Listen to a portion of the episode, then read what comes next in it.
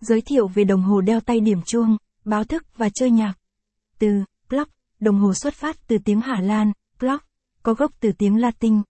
Clocka, có nghĩa là chuông. Những chiếc đồng hồ cơ đầu tiên không có mặt mà chỉ là những chiếc đồng hồ có tính năng điểm chuông để báo giờ. Ngày được phân chia theo tiếng của những chiếc chuông này, khi đồng hồ được cơ giới hóa lan rộng khắp châu Âu thời Trung Cổ, trong thế kỷ mười bốn.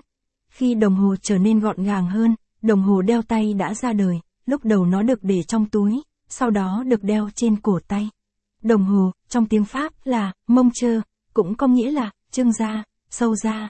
Ngoài việc tích hợp các cơ chế tinh vi, một số đồng hồ vẫn có thể nghe được giờ. Trong bài viết về kỹ thuật này, Bệnh viện Đồng hồ sẽ giới thiệu đến độc giả kiến thức cơ bản về đồng hồ báo thức, đồng hồ điểm giờ, điểm phút, đồng hồ phát nhạc và các loại đồng hồ có chuông khác. Nói cách khác, nó là thanh âm của thời gian. Đồng hồ báo thức, alarm watches. Một chiếc đồng hồ báo thức được thiết kế để đổ chuông tại một thời điểm xác định.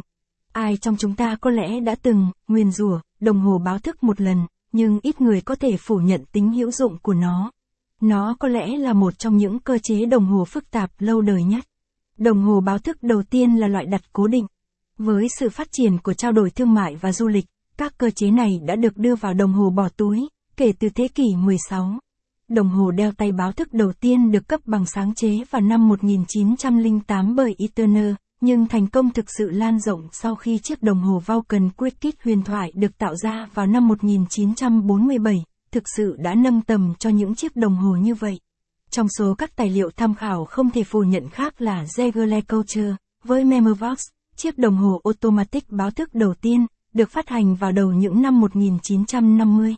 Hai thương hiệu này cũng sản xuất đồng hồ lặn, Nautical của Vulcain và Polaris của gi lờ xê, có cơ chế có thể nghe thấy báo thức dưới nước, để giúp thợ lặn theo dõi thời gian phải lên mặt nước. Đồng hồ báo thức cơ học truyền thống đổ chuông bằng dây cót được căng để cung cấp một cây búa, hammer, đập vào các bộ phận vang dội, chuông, chiêng, gong, hoặc vỏ của đồng hồ. Cơ chế báo động được kết hợp với bộ máy, với một bánh xe chỉ huy một cam để kích hoạt tín hiệu.